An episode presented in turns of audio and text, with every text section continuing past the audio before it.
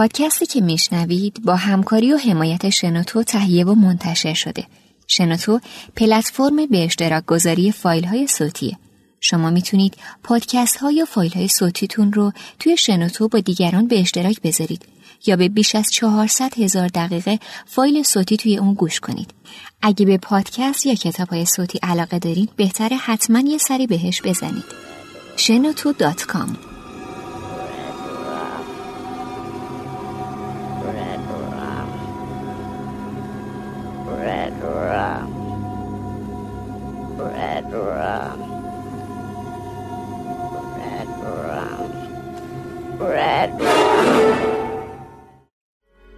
پادکستی که میشنوید حاوی مطالب خشونت آمیز و جنسیه پس اگه کمتر از 13 سال سن دارید به اون گوش ندید و چنانچه تو محیط عمومی قرار دارید ترجیحاً از هنسفری استفاده کنید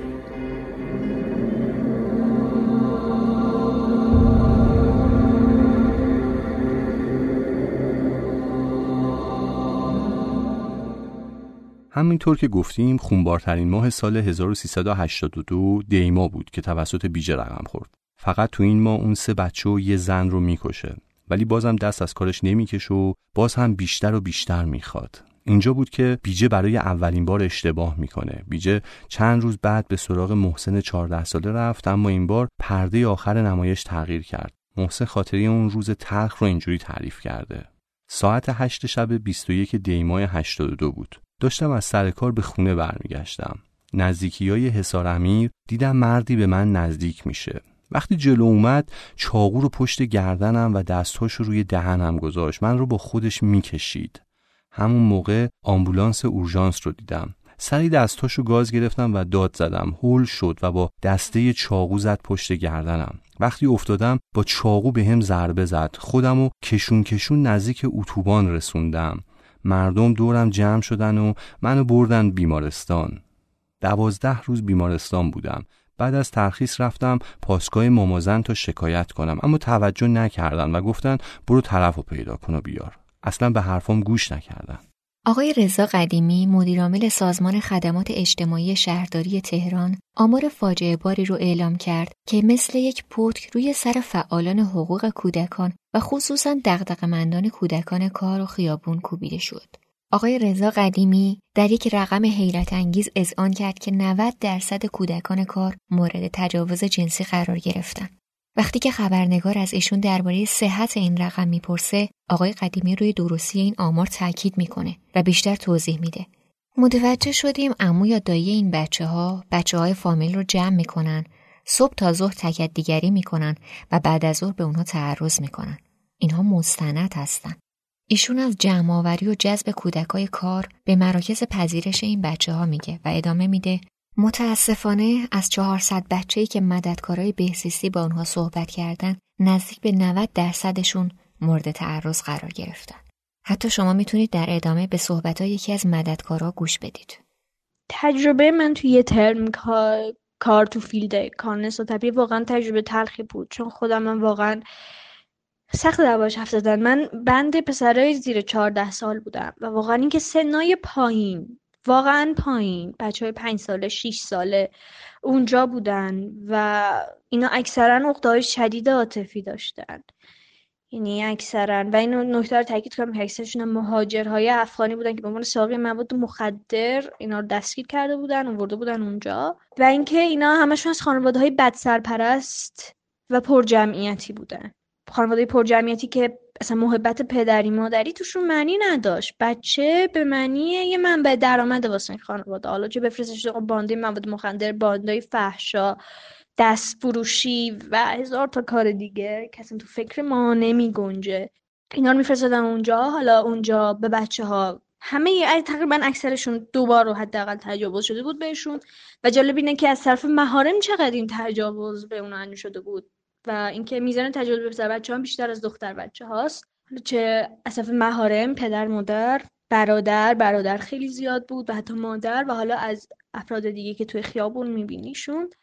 و اینا حقیقتا به خاطر پایگاه اجتماعی پایینشون مدام از طرف جامعه تحقیر میشه. یعنی اینا یه تحقیر و سرکوب و کتک و همه این خشونت های خانوادگی رو داشتن. از یه طرف دیگه تو جامعه هم اینا مورد قبول واقع نمیشن واقعا. حالا یا همه به دید ترحم بهشون نگاه می‌کنن که واقعا این اشتباهی که خود منم داشتم. و یا اینا رو خیلی واقعا تحقیر می‌کنن خصوصا اگه مهاجر بودن اصلا پذیرفته نمیشن تو جامعه مهاجرهای افغان. به شدت جامعه نجات پرستی داریم ما. و این تحقیرها واقعا یه عقده میشه برای اینا. یعنی عقده شده بود براشون. که اینا اصلا دید تهاجمی داشتن نسبت به همه. از یه طرف اینا خب به خاطر تجاوز و آسیب های جنسی مکرر اصلا نمیداشتن بهشون حتی دست بزنیم. و از یه طرف دیگه خیلی واقعا رفتارهای تهاجمیشون این که حتی تو مکالمات روزمرهشون هم اینا از فوش فوش خیلی عادی بود براشون. خشونت هایی که داشتن اینا همشون یه اصطلاح روانشناسی سرکوبگر بودن واکنش های سرکوبی بودن که می‌خواستن اون تخیراشون اون عقده هاشون کمبودهای عاطفیشون رو مثل با این کارا جبران کنن. اینجوری روانشناس اونجا به ما می‌گفت. و اینکه بازم من میگم بزرگترین عامل همه این اتفاقایی که واسه این بچه افتاده بود فقر بود. نابر... نابرابری اقتصادی واقعا.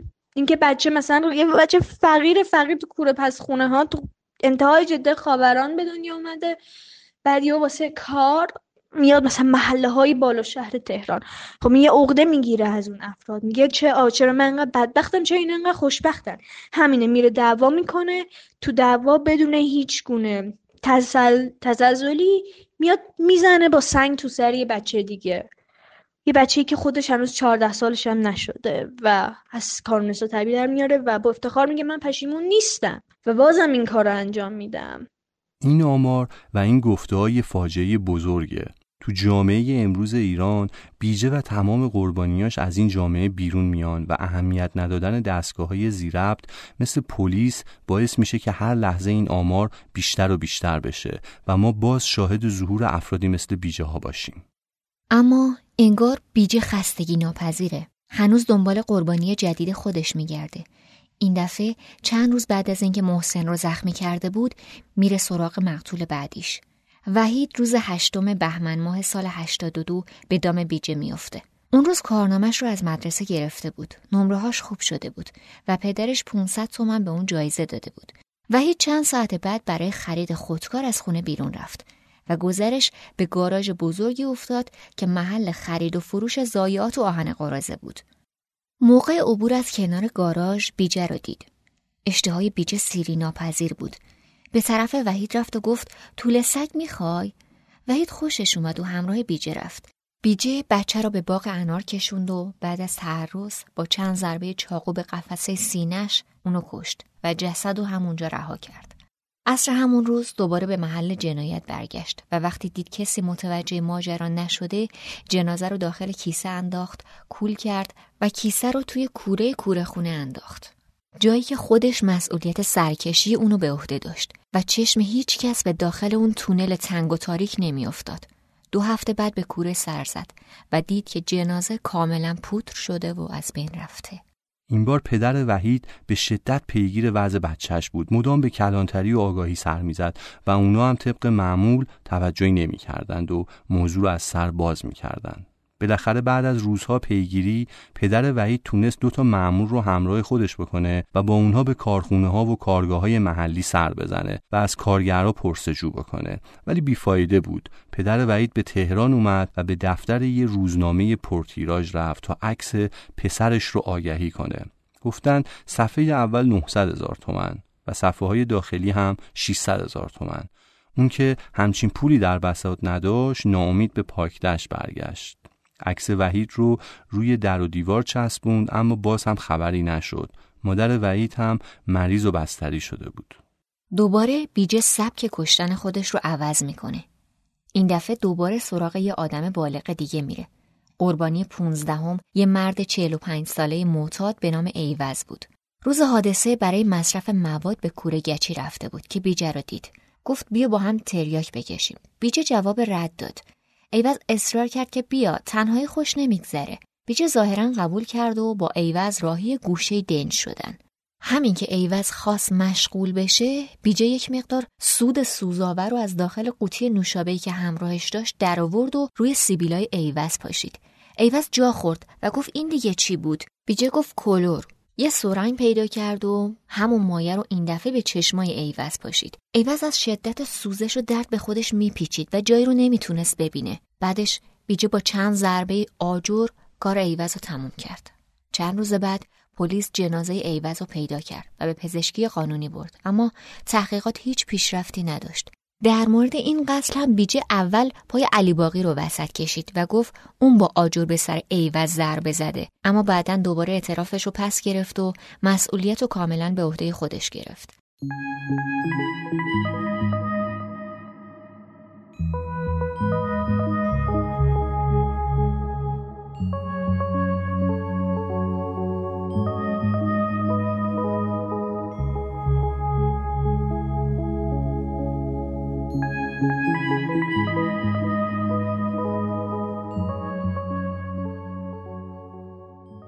احسان قربانی دیگه بیجه تو بهمن 1382 بود. احسان 11 سال داشت و با برادر ناتنی بیجه هم کلاس بود. روز حادثه با برادر بیجه به نزدیکی خونه اونها رفته بودند. بیجه احساس کرد شرایطی برای جنایتی تازه مهیا شده. وقتی احسان از برادرش جدا شد به طرف اون رفت. بیجه بهش گفت کبوتر می‌خوای؟ یکی دارم که سیگار می‌کشه. احسان ذوق زده شده بود و همراه بیجه به لونه کبوتر رفت. بیجه به اون پیشنهاد رابطه داد اما احسان رد کرد. بیجه دهانش رو گرفت و اون رو به زمین کوبید. احسان ترسیده بود و تسلیم شد و نهایتا با تزریق مرگبار سیانور به پایان راه رسید. بیجه می‌دونست تو اون ساعت نمی‌تونه جسد رو بدون جلب توجه بیرون ببره به همین خاطر در اتاق رو بست و رفت دنبال کارش. بیجه بعدا گفت ساعت یک ظهر وقتی دوباره برگشتم دیدم همه دارن دنبال احسان میگردن. ساعت ده شب هم بیستی تا وانت توی محل دنبالش میگشتن. بیجه حتی با جستجوگرا صحبتم کرد تا بفهم اونا چه اطلاعاتی دارن. کسی چیزی نمی‌دونست. بیجه تا ساعت یک و نیم شب صبر کرد و وقتی محل خلوت شد جسد رو توی گونی گذاشت و به کارگاه برد و توی کوره انداخت. خانواده احسان هم مثل خانواده وحید به شدت پیگیر بودن. وقتی پیگیری از مراجع انتظامی نتیجه نداد، تصمیم گرفتن راه دیگر رو امتحان کنن. نامه نوشتن و پیش امام جمعه رفتن و موضوع رو گفتن. این دوتا خانواده شنیده بودن که مدتی بچه ها توی اون منطقه مفقود میشن. می‌خواستن والدین بقیه بچه ها رو هم شناسایی و برای پیگیری با خودشون همراه کنن. اما بعد از رایزنی های گسترده فقط پدر سه تا بچه کنارشون وایسادن. اونا توماری نوشتن که کسی به فریاد ما نمی‌رسه. 19 اسفند همون سال تونستن با آقای جان محمدی فرماندار وقت پاکدهش دیدار کنن.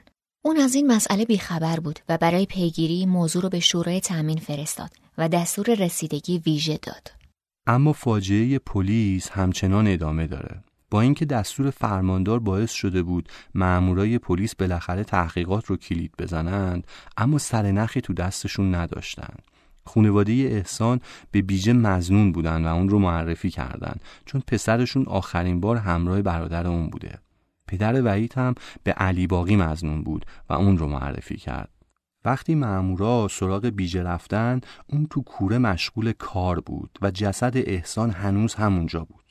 بیجه ترسید معمورین کوره رو بازرسی کنند و جنازه رو ببینن اما کسی کوره رو بازرسی نکرد. فقط بیجه رو دستبند زدند و بردند. معمورا ترجیح دادند افراد زیادی رو به صورت اتفاقی و بر اساس شکای حتی کمرنگ بازداشت کنند. 21 نفر بازداشت و به دو گروه تقسیم شدند. دسته اول شامل 17 نفر از جمله پدر بیجه می‌شد که احتمال دست داشتن اونها در قتلها خیلی کم بود. اینها 72 ساعت بعد آزاد شدند. به دسته دوم که بیجه هم داخل اونها بود بیشتر مشکوک شده بودند. ولی مدرک قطعی علیه کسی نداشتند خصوصا علیه بیجه. بعد از حدود چهل روز بازداشت بیجه را با کفالت یکی از اقوام نامادریش که پلیس راهنمایی رانندگی بود آزاد کردند. محض اطلاع شما باید بگم قرار کفالت جز سبکترین قرارهاییه که باسپورس می‌تونه تو مرحله تحقیقات صادر بکنه و صدور چنین قراری برای کسی که چهل روز به اتهام ارتکاب تجاوز و قتل دهها کودک تو بازداشت بوده خیلی عجیب به نظر می‌رسه. البته باسپورس عادل عباسی کسی که پرونده بیجه زیر دستش بود هم دفاعیاتی برای خودش داره. به هر حال اهمال و سهلنگاری های باور نکردنی قضات و معمورین انتظامی و محاکمه اونها به این خاطر خودش داستان جداگانه و جذابیه که می‌تونید تو کتاب دشت مشوش دربارش بخونید. بیجه بعد از آزادی یه مدت ترسید و فکر آدمکشی رو از سرش بیرون کرد و آرامش به قیام دشت برگشت اما آرامش اون دوام چندانی نداشت و موج دوم جنایت های بیجه از جمعه دوم شهریور 1383 دوباره آغاز شد یکی از نقاط مشترک قاتلای زنجیره‌ای اینه که بعد از تکرار قتل و بالا رفتن تعداد قربانی هاشون به هیجان و خلصه بعد از قتل عادت می‌کنن. درست مثل یک معتاد بدن و روانشون بیشتر و بیشتر طلب خوراک می‌کنه و حتی از یه جایی به بعد نسبت به هیجان بیحس میشن. برای همین معمولا شروع می‌کنن به کشتن دیوانوار و بیملاحظه با فاصله های زمانی کمتر و دقت کمتر. و معمولا هم همینجاست که گیر میافتن. موج دوم جنایت های بیجه از جمعه دوم شهریور 1383 شروع شد. قربانی 17 هم پسر بچه به نام باقی بود که تو کابل به دنیا آمده و سه سال قبل با خونوادش راهی ایران شده بود. اونها توی مرغداری به نام مرغداری رمزانی داخل شهرک انقلاب زندگی می کردند و همونجا مشغول کار بودند. روز حادثه باقی از خونه بیرون اومد تا تو کوچه بازی کنه نزدیک زور به باغ اناری تو قیام دشت رفت تا اگه تونست میوه بچینه و بطری پلاستیکیاش رو هم آب کنه. منبع آب رو که پیدا کرد دید یه جوون به سمتش میاد. اون جوون بیجه بود. بیجه پرسید بچه کجایی؟ باقی گفت کابل. بیجه پیشنهاد همیشگیش رو باز هم به زبون آورد و وقتی پاسخ منفی شنید به زور متوسل شد. بیژه تو اعترافاتش میگه با زور جلوی دهنش رو گرفتم و بردمش زیر درختها. با زور آزارش دادم و با سنگ سه چهار ضربه به سرش زدم و محل رو ترک کردم. دیگه خبری از اون ندارم. سوال و جواب های قاضی و بیجه هم تو این مورد جالبه. چرا جنازه ها رو رها کردی و مثل موارد قبلی از بین نبردی؟ چون رفته بودم زندان روحیم خراب شده بود. فقط می‌زدم و می‌رفتم. بعد از اینکه دستگیر و آزاد شدی فکر نکردی حالا که کسی جریان رو نفهمیده دیگه بچه ای رو نکشی؟ نمی‌تونستم. دست خودم نبود. وقتی یه بچه رو می‌دیدم به فکر قتل میافتادم. بعد از قتل چه احساسی داشتی؟ اواخر دیگه هیچ احساسی نداشتم. اما وحشتناکترین اقدام بیجه درست بعد از این قتل رخ میده.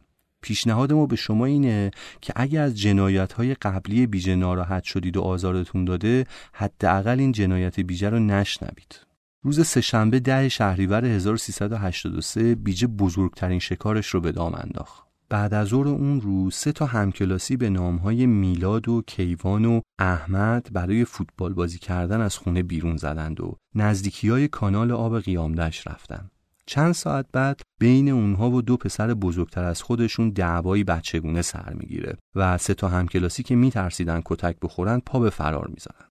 همون زمان بیجه همراه دو نفر از بچه محلاش از شهرک انقلاب به قیامدش برمیگشته.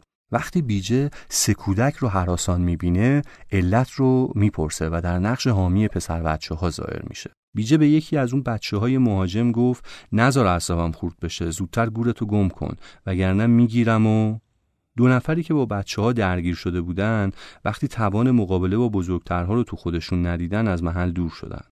ساعتی بعد دو دوست بیجه هم اونا رو ترک کردن و به راه خودشون ادامه دادن. بیجه با سه تومه تنها مونده بود. به فکرش رسید جنایتی بزرگ رو رقم بزنه. اون تا قبل از این قربانیاش رو تک تک به مسلخ می برد. اما این دفعه می‌خواست هر ستا رو با هم بکشه. بذارید از زبون خود بیجه بشنویم که چی کار کرده. اون اینطوری میگه. همراه این سه نفر به طرف قیام دشت رفتم. ساعت نزدیک هفت و نیم عصر بود. زیاد از دره دور نشده بودیم که اونا رو بازم با تهدید به طرف انتهای دره برگردوندم. بردم پایین دره و اونا رو یه گوشه نشوندم و یکی یکی آزارشون دادم که تقریبا یک ساعتی طول کشید. بعد بهشون گفتم هرچی میگم گوش کنید. اونا هم حسابی ترسیده بودن. اول از یکیشون پرسیدم بچه کجایی؟ گفت بچه بروجردم و پدرم بناست. بعد از مطلعیه پرسیدم. گفت من بچه میانه هستم و پدرم توی میدون خراسون مأمور نیروی انتظامیه. از سومی پرسیدم. گفت مشهدی هستم و پدرم راننده است و نه سالمه و همه ما هم کلاسی هستیم. بعد بهشون گفتم که می‌خوام یکی یکی ببرمتون طرف منزلتون. اول بچه اهل میانه که موهای طلایی داشت و از اونا جدا کردم. هوا هم تاریک بود. نزدیک سی متر از اونا دور شدم. گفتم بخواب روی زمین. خوابید و دستاشو بغلش گذاشت. گفتم چشماتو ببند. بعد با یه آجر هفت یا هشت تا ضربه به گیجگاهش زدم. بعد از اینکه مطمئن شدم مرده رفتم سراغ دو نفر دیگه. بچه مشهدی رو برداشتم و بردم همونجا که اولی رو کشته بودم. بهش گفتم بخواب. گفت دوباره می‌خوای؟ گفتم نه. بخواب و چشماتو ببند. اونم این کارو کرد. آجر رو برداشتم و چند ضربه به گیجگاهش زدم و تموم کرد. روی هر دو رو با آشغال پوشوندم و رفتم سراغ بچه سوم. اون رو هم همونجا که اون دو نفر رو کشته بودم بردم. بهش گفتم بخواب. خوابید. بعد چشماش رو بست و با آجر چند ضربه به سرش زدم تا مرد. بعد هر سه نفر رو زیر آشغالای ساختمونی پنهان کردم و روی خونها رو هم با خاک و آشغال پوشوندم و از اونجا رفتم.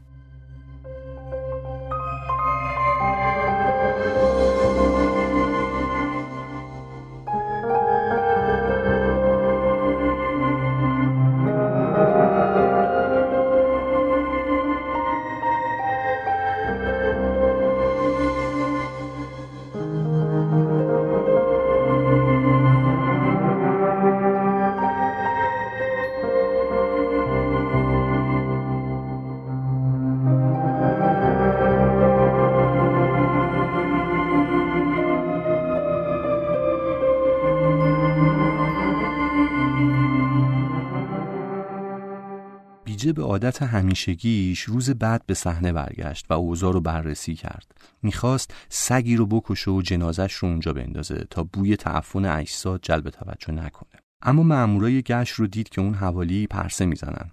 گزارش مفقود شدن سکودک نوعی وضعیت قرمز ایجاد کرده و مامورا رو هوشیارتر کرده بود. بیجه خطر نکرد و از محل دور شد. اما روز بعد دوباره برگشت و لاستیکی کهنه رو روی جنازه ها انداخت و آتش رو بپا کرد. بخشی از مصاحبه روزنامه ایران با قاضی مشهور آقای حسین اسقرزاده که بازپرس پرونده بیجه بود و مرور کنیم. اسقرزاده پرونده بیجه و صحنه شکار بزرگ اون رو تلخترین لحظه دوران بازپرسیش می‌دونه و وقتی ازش سوال میشه تلخترین پرونده قتل تو دوران بازپرستون چی بوده؟ جواب میده سوال سختیه. یکی از تلخترین و غیرقابل فراموشترین پرونده های قتل ماجرای بیجه بود. از چند جهت این پرونده تلخترین بود. هم از تعداد قربانیهاش که 27 تن بودن هم از لحاظ سنی که همگی بچه های معصوم و بیگناه بودن هم کیفیت جنایت و تجاوز هولناک توأم با اکراه اجبار و زور. بعد قتل و سوزوندن و نابودی اجساد بود. در ادامه از اسقرزاده سوال میشه که کدوم قتل بیژه شکننده تر بود که در جواب میگه شکننده ترین لحظه در این پرونده زمانی بود که در موقع بازسازی صحنه از شدت تأسف دوزانو روی زمین نشستم و اونجا بود که احساس کردم کمرم شکست. صحنه ای که بازسازی می‌شد زمانی بود که سه بچه قیام دشتی پشت سر هم در نوبت مرگ ایستاده بودند و با چشمان گریان و وحشت زده در انتظار رفتار شیطان بیجه و سپس مرگ بودن. این تصویر هنوزم که هنوزه برام تلخ و شکننده است. بیجه بعد از کشتن سه بچه به خونه نرفت. اون هنوز از جنایت خودش سرمست بود که بچه دیگه رو نزدیک کانال آب دید به اسم محمد. محمد بچه بود که از بد و تولد توی فقر و محرومیت و آشفتگی های خانوادگی زندگی کرده بود. مدرسه نرفته بود. حتی شناسنامه هم نداشت. پدر و مادرش جدا شده بودن و بچه همراه پدرش توی خونه سرایداری ساکن بود. بیجه سراغ محمد رفت و همون کارها رو تکرار کرد. یعنی تعرض، ضربه به سر با آجر و با این تصور که تومش مرده فرار کرد. چند ساعت بعد سرهنگ یوسف خلیلی که به تازگی به کلانتری قیام دشت منتقل شده بود محمد رو نیمه جان پیدا کرد. اونو به بیمارستان رسون بچه بیهوش بود و نمی‌تونست بگه که چه کسی این بلا رو سرش آورده. مامورای کلانتری که بازم با گزارش جدیدی از ناپدیدی یک کودک روبرو شده بودند این بار موضوع رو جدیتر گرفتن. سر نخی نداشتند تا اینکه اون دو پسری که با میلاد و کیوان و احمد درگیر شده بودند رو شناسایی کردند و از اونها پرسجو کردند وقتی ما از اون سه تا پسر جدا شدیم یه نفر همراهشون موند. می‌تونید شناساییشون کنید؟ بله چشماش لوچ بود قیافش یادمه. مامورها تو جریان گشتنی ها علی باقی رو شناسایی کردند. اما اون گفت هرگز اون ستا پسر رو ندیده. بازجویی ها از علی آغاز شد اما فایده ای نداشت. باقی مهر سکوت به لب زده بود و بیجه همچنان آزادانه دنبال تومه های تازه میگشت.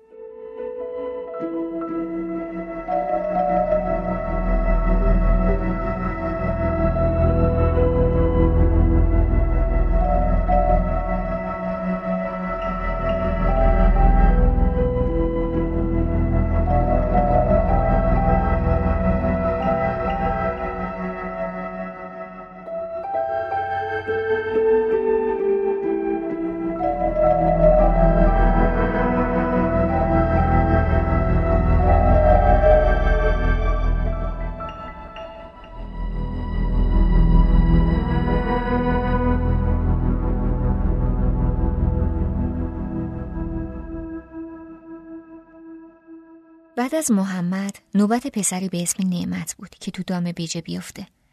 نعمت به باغ انار رفته بود که بیجه متوجهش شد و با همون نقشه همیشگی به سراغش رفت. پیشنهاد، پاسخ رد، حمله، آزار، سنگ، ضربه و خون. اما نعمت هم از تله مرگ فرار می‌کنه. مردم اون رو بدحال و خونالود پیدا می‌کنن و به بیمارستان می‌برن. نعمت نیمه جون بود و نمی‌شد ازش بازجویی کرد. تا اینکه از بیمارستان به کلانتری قیامدش خبر دادن که محمد به هوش اومده. سرهنگ خلیلی به سرعت راهی بیمارستان شد. از زبون خلیلی اونچه که رخ داده بود به این شکل روایت شد. یکی از روزهای گرم تابستون سال 82 تو کلانتری 167 دولت آباد رئیس دایره تجسس بودم. تا اینکه حکم انتقالم به کلانتری 174 قیامدش به دستم رسید. پیش خودم گفتم شاید حکمتی در اون باشه. تو کلانتری جدید مشغول به کار شدم و چند روز بعد که شیفت بودم ساعت چهار عصر برای گشت زنی به نقاط کور و جرمخیز رفتم. بعد از چند دقیقه پسر بچه ای رو بدون لباس در حالی که کنار کانال آب افتاده بود دیدم. اول تصور کردم که آبتنی کرده چون تو اون فصل از سال پسر بچه های زیادی برای شنا کانال آب می اومدن. وقتی چند لحظه ای به پسر بچه خیره شدم فهمیدم که حرکتی نمی‌کنه. از ماشینم پیاده شدم و به سمت پسر بچه دویدم. وقتی بالای سرش رسیدم دیدم دهنش پر از لجن و سرش هم شکسته. گیجگاهش خونریزی شدیدی داره. پسر بچه بیهوش بود. برای نجات جونش چندین بار قفسه سینهش رو فشار دادم تا لجنها از دهنش خارج بشن. با تنفس مصنوعی موفق شدم برای لحظاتی به هوشش بیارم. ولی بچه دوباره چشماش رو بست. با هماهنگی رئیس کلانتری پسر بچه رو به بیمارستان نیروی هوایی منتقل کردم و به کارکنان بیمارستان گفتم اگه به هوش اومد سریع به کلانتری اطلاع بدین. خلیلی ادامه میده صبح روز بعد وقتی به کلانتری رفتم دیدم که چندین خانواده جلوی کلانتری جمع شدن. خیلی نگران به نظر می‌رسن. وقتی از افسر نگهبان پرسیدم که چه اتفاقی افتاده گفت دیشب سه تا پسر بچه از یک کوچه به طور همزمان گم شدن و خانواده هاشون برای تشکیل پرونده به اینجا اومدن. خیلی تعجب کردم که چطور سه تا پسر بچه اون هم همزمان ناپدید شده بودن. هنوز شک زده بودم که یه مرد با پسر بچهش به کلانتری اومد و گفت که پسرش می‌دونه که چه اتفاقی برای اون سه تا دوستش افتاده. این پسر بچه گفت روز گذشته به همراه سه تا دوستش فوتبال بازی می‌کردن که دوتا مرد جوون که اسم اونا رو نمی‌دونسته اما اگه اونا رو ببینه می‌شناسه به بهونه نشون دادن لونه کبوتر و خرگوش اونا رو به سمت کوره آجرپزی بردن و با توجه به ترسناک بودن منطقه اون از اونجا فرار کرده. دیشبم ماجرا رو برای خانوادش گفته ولی کسی حرفش رو گوش نکرده. سرهنگ خلیلی ادامه ماجرا رو اینجوری روایت می‌کنه. موضوع خیلی حساس بود. من به همراه رئیس دایره اطلاعات کلانتری مأموریت پیدا کردیم دو تا جوون مرموز رو دستگیر بکنیم و پسر بچه باهوش تنها سرنخ ما بود. اون گفت یکی از اون پسرها چشمای لوچی داشت و سر نخهایی که اون می‌داد شبیه به مشخصات پسری به نام علی باقی بود که مامورا اون رو میشناختن. خیلی زود به موتورخونه چاه آب یکی از زمینهای کشاورزی رفتیم و علی باقی رو دستگیر کردیم. با انتقال به کلانتری و بازجویی از این پسر علی باقی گفت که هیچ دخالتی در ماجرای گم شدن سه پسر بچه همبازی نداشته تو این مرحله به جایی نرسیدیم. تا اینکه از بیمارستان زنگ زدند و گفتند پسر نوجوانی که کنار نهر آب پیدا کرده بودم به هوش اومده. سری به اونجا رفتم و از اون که اسمش محمد بود تحقیق کردم. محمد به من گفت پسری بهش تعرض کرده و قصد قتلش رو داشته. اون رو می‌شناسه ولی اسمش رو نمی‌دونه. همینقدر می‌دونه که تو یکی از کوره های آجرپزی کار می‌کنه. سرنخهای خوبی به دست آورده بودیم. برای شناسایی اون پسر مرموز به طور شبانه روزی کوره های آجرپزی پاکدش رو که تعداد اونها کم هم نبود رو تحت تجسس قرار دادیم و بالاخره موفق به شناسایی کوره آجرپزی که مزنون در اونجا کار می‌کرد شدیم. سرهنگ خلیلی اینجوری ادامه میده که با توجه به اینکه محل کار مزنون خارج از حوزه قضایی کلانتری ما بود با موتور نزدیک کوره آجرپزی آج رفتیم. توی تحقیقات اولیه فهمیدم مزنون به همراه اعضای خانواده و اقوامش اونجا مشغول به کاره و اسمش محمد بسیج است که به بیجه معروف شده. بیجه رو روی تپهی که نزدیک کوره آجرپزی بود شناسایی کردم. بیجه با پیراهن راه راه گورخری و شلوار شیرازی و دوربینی که گردنش بود در حال خاطر تعریف کردن برای چند تا جوان بود. خیلی آروم بهش نزدیک شدم. و با نقشه که همونجا طراحی کردم به محمد گفتم که عموم توی ورودی قیامدشت آبزرشکی داره و شما با اون درگیر شدید و عموی من شکایت کرده و منم با توجه به شناختی که از شما و خانوادتون دارم صلاح ندیدم که با پلیس به اینجا بیام. و اگه می‌خوای ماجرا ختم به خیر بشه از عمو معذرت خواهی کن تا همه چی تموم بشه. بیجه اول منکر درگیری شد ولی با اصرار من از محوطه آجرپزی بیرون اومد. و بدون اینکه خانواده و بستگانش بدونن اونو همراه خودم به کلانتری بردم. بعد از هماهنگی با رئیس کلانتری پسر بچه رو از بیمارستان مرخص کردیم و به کلانتری آوردیم و روبروی بیجه قرار دادیم. بیجه وقتی با پسر بچه روبرو شد اول گفت که اونو نمی‌شناسه. جالب این که گفت علی باقی رو هم نمی‌شناسه. پسر بچه حسابی ترسیده بود و مدام اصرار می‌کرد که بیجه همون پسریه که می‌خواسته بکشدش. کار سخت شده بود. نقشه زیرکانه طراحی کردم و چون می‌دونستم بیجه چند وقت قبل به خاطر مزنونیت بازداشت شده بود و تو عالم وفاداری اسمی از علی باقی نبرده بود تو جریان بازجویی دست نوشته ای رو از دور بهش نشون دادم و گفتم که علی باقی علیهت اعتراف کرده. خواهی نخواهی پای تو توی این ماجرا باز شده و علی باقی همه چیزو گفته. بیجه با دیدن این صحنه رو دست خورد و به طور ناگهانی عصبانی شد و گفت جناب سروان هر چیزی پایانی داره اینجا هم پایان کار منه علی همه چیزو نگفته قلم و کاغذ بدید تا من همه چیزو بنویسم سرهنگ خلیلی ادامه میده بیجه با خونسردی مشغول نوشتن شد و به قتل 29 کودک و زن و مرد که بیشترشون پسر بچه بودند اعتراف کرد. اون تو بازجویی ها نوشته بود که با بهانه های مختلف پسر بچه ها رو به بیابون میکشونده و بعد از تعرض اونها رو به قتل میرسونده. بعد جسداشون رو با لاستیک خودرو و با باتری های فرسوده زیر نخاله ها دفن می‌کرده و بعد از اون سگا رو کشته و کنار جنازه ها مینداخته تا بوی تعفن جسد سگ مانع از انتشار بوی تعفن اجساد قربانیاش بشه و همه رو منحرف بکنه. با اعترافات هولناک بیجه همون روز اول تونستیم دوازده جسد که همگی به جز یک زن و یه مرد پسر بچه هایی بین 8 تا 14 ساله بودن رو از زیر خاک بیرون بکشیم و با توجه به صدور قرار عدم صلاحیت پرونده رو برای رسیدگی در اختیار دادسرای عمومی پاکتش قرار دادیم. بعدتر از قرزاده در خصوص این جنایت اینطوری صحبت می‌کنه تا گربه روهای کوره پسخونه رو هم رفتیم بیشتر از 18 ساعت بازجویی مستمر، متصل و بدون قطع شدن داشتم. به شکلی که آخر سر روی زمین افتادم و خوابیدم. توی این پرونده سه چهار گروه بازجویی آگاهی عوض شدن. خیلی دچار مشکل شدن. یکی از افسرهای این پرونده کارش به جنون کشید و یه مدت توی بیمارستان بستری بود. از خرزاده متهم رو فردی استثنایی معرفی می‌کنه و ادامه میده استثنا نه به معنای خوبش بلکه این جرمی که انجام داده استثنا بود.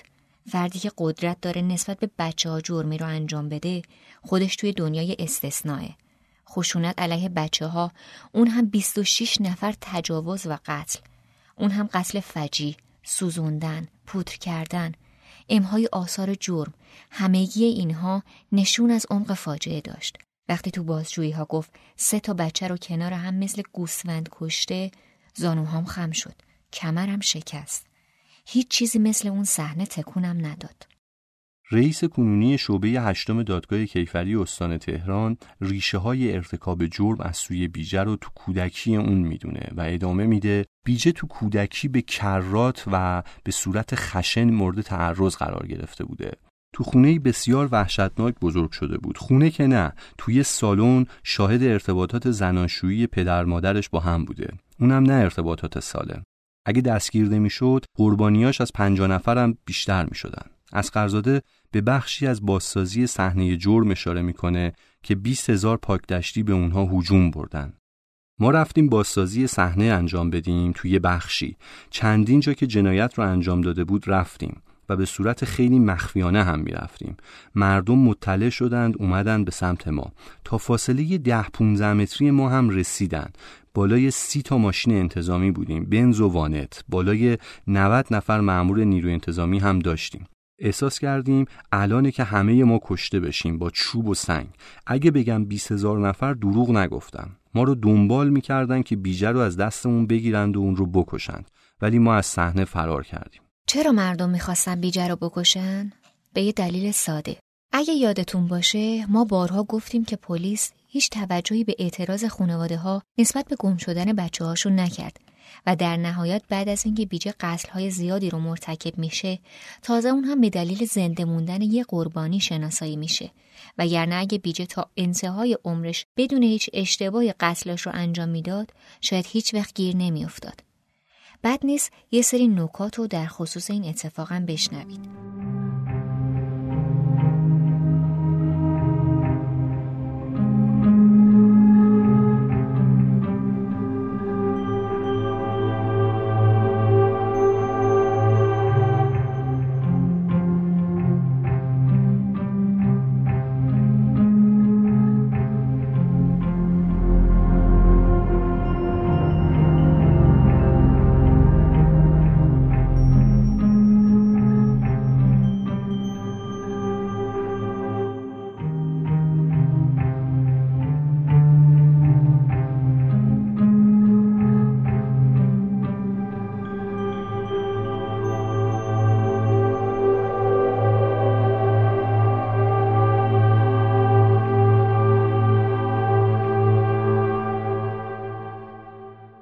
آقای جان محمدی فرماندار وقت پاکدش گفته بود تا زمان تومار نویسی و رجوع مستقیم خانواده ها به اون والدین بعضی از بچه های گم شده حتی موضوع رو به پلیس هم گزارش نداده بودن.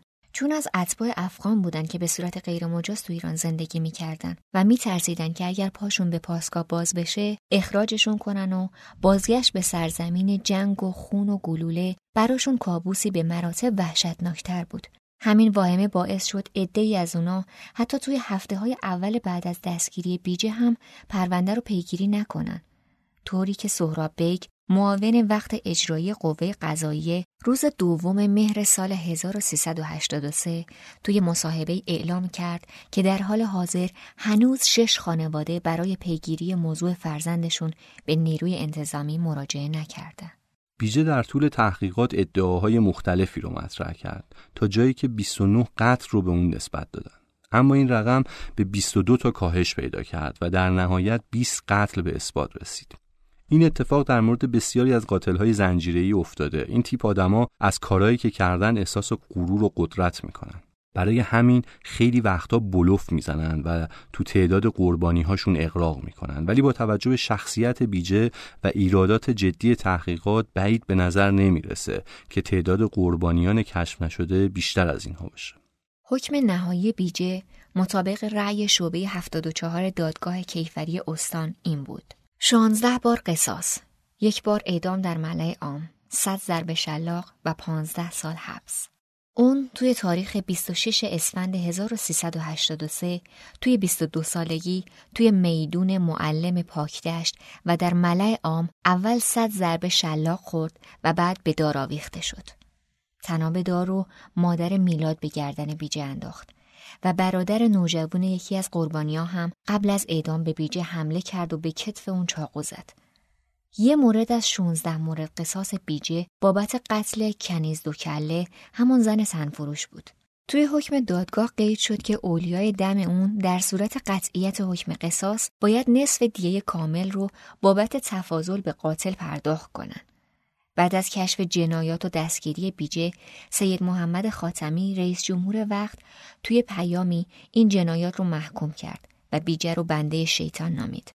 آقای عباسعلی علیزاده رئیس کل وقت دادگستری تهران روایت کرده که آقای خاتمی توی جلسه که در شورای عالی امنیت ملی برگزار شده بود خطاب به وزیر کشور گفت ما هم مقصریم و باید استعفا بدهیم خود عباس علی علیزاده هم گفته که در طول 25 سال سابقه خدمت قضاییش فاجعه پاکدهش تاریکترین نقطه توی کارنامه قضایی اونه. در آخر آیا بیجه باید اعدام می‌شد و اگه بله آیا اعدام بیجه عادلانه و منصفانه بود؟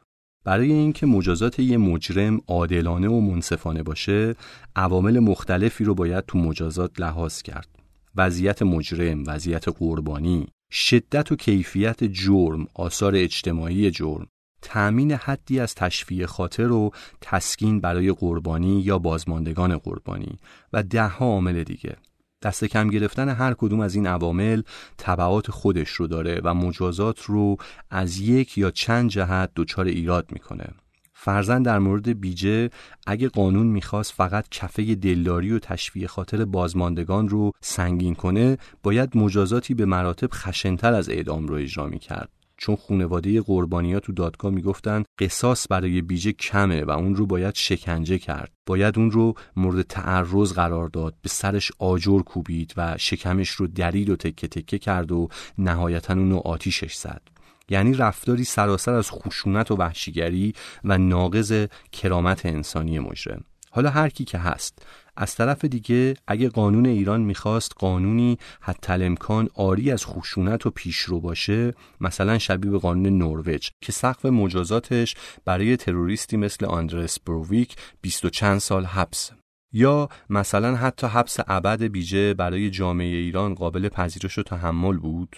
فعلا بعید به نظر می‌رسه.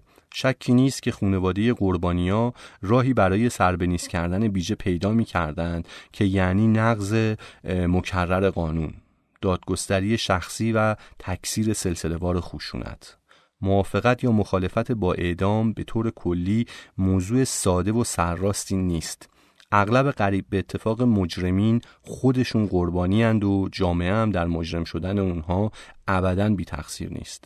قاعدتا مجرم نباید تنها قربانی قصور و کوتاهی و اهمال کل جامعه باشه اجرای کامل و بینقص عدالت دست یافتنی نیست اما میشه در مسیرش قدم برداشت و به هر حال تردیدی نیست که قانون در کنار تعدیب و تنبیه فرهنگ سازم هست. پس باید همیشه دو سه قدم از ما جلوتر باشه.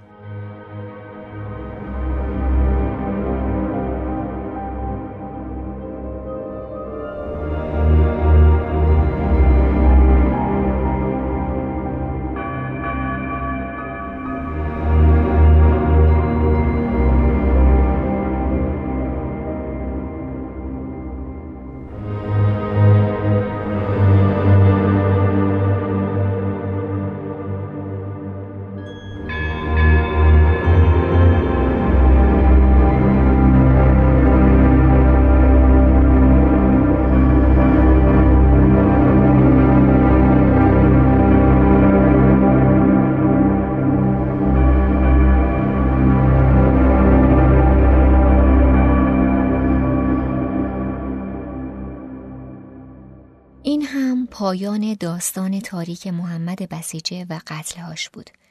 اگر هم مشتاق به دونستن جزئیات بیشتر در مورد این قاتل زنجیری و قتلهاش هستین پیشنهاد ما به شما خوندن کتاب دشت های مشوش هستش که این کتاب یکی از منابع مورد استفاده ما هم در این داستان بوده اگه می‌خواید پادکست ردرام رو بشنوید می‌تونید از طریق شنوتو و سایر اپهای پادکست ردرام رو با اسپل R E D R U M.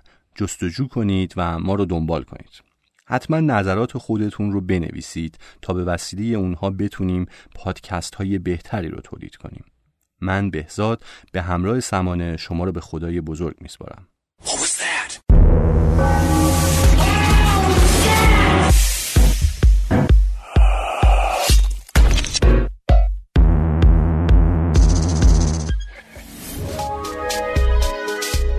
شنوتو سرویس اشتراک گذاری فایل های صوتی www.shenoto.com